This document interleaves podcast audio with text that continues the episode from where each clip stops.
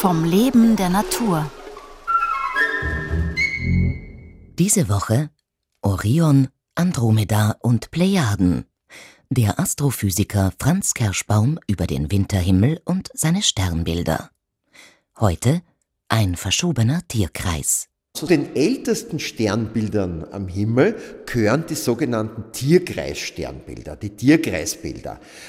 Die Tierkreisbilder liegen am Himmel dort, wo die Planeten ihre Bahn ziehen, wo der Mond eine Bahn zieht, wo auch die Sonne, ja, über das Jahr hinweg ihre Bahn zieht, wenn man es aus der Sicht der Erde betrachtet.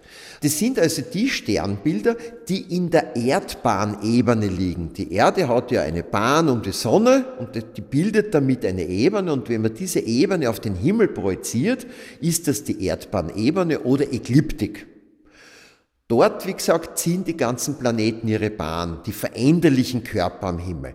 Und schon früh hat man diese Sternbilder besonders beobachtet, weil da hat man eben gewusst, wenn jetzt der Mars in dem Sternbild steht, wenn der Jupiter dort steht, dann bedeutet das vielleicht etwas. Die Babylonier haben sich mit dieser frühen Astrologie sehr intensiv beschäftigt und den Tierkreis in 12 Tierkreiszeichen eingeteilt, die wir immer noch kennen, also auch die bekannten Sternbilder, die wir auch so in Geburtshoroskopen heute immer noch verwenden. Die haben das verwendet, um eben auch das Jahr einzuteilen.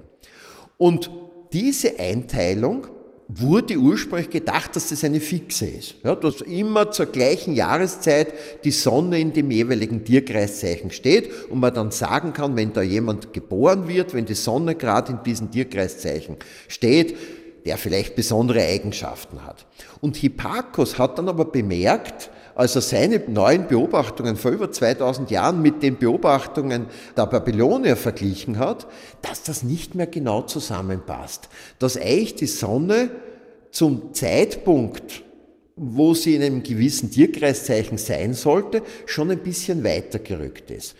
Heute ist dieser Effekt noch sehr viel dramatischer geworden. Wenn wir die heutigen Tierkreiszeichen nehmen, wenn wir den Kalender uns anschauen, wenn man sagt, ja, ich bin ein geborener Schütze oder ich bin ein geborener Steinbock, dann ist diese Definition, dass zum Zeitpunkt meiner Geburt die Sonne in diesem Sternbild steht, um ein Sternbild schon falsch.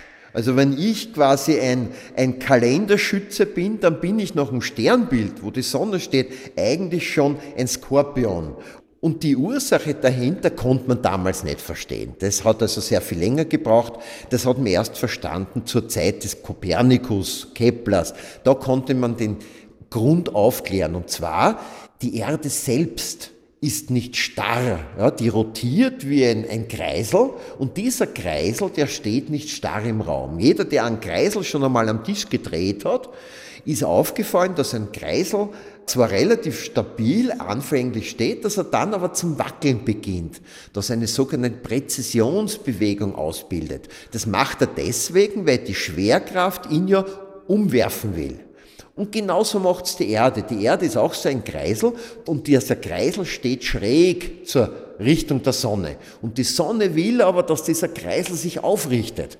Und die Erde wehrt sich mit einer Kreiselbewegung, mit so einem Drehen dagegen. Und dieses Drehen ist sehr, sehr langsam. Für eine solche Kreiselbewegung braucht die Erde 25.800 Jahre. Also es ist eine ganz langsame Bewegung, darum ist die anfänglich nicht aufgefallen. Wenn man aber dann über Jahrtausende hinweg Beobachtungen vergleicht, dann wird klar, die Sterne stehen nicht starr am Himmel, sondern durch diese Kreiselbewegung der Erde ist die Position, wo die Sonne relativ zu den Sternen steht, langsam eine andere und darum passen die Tierkreiszeichen nicht mehr zu den wirklichen Sternbildern.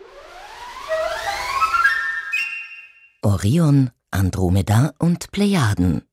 Franz Kerschbaum vom Institut für Astrophysik der Universität Wien sprach diese Woche über den Winterhimmel und seine Sternbilder. Gestaltung Thomas Thaler. Redaktion Renate Pliem.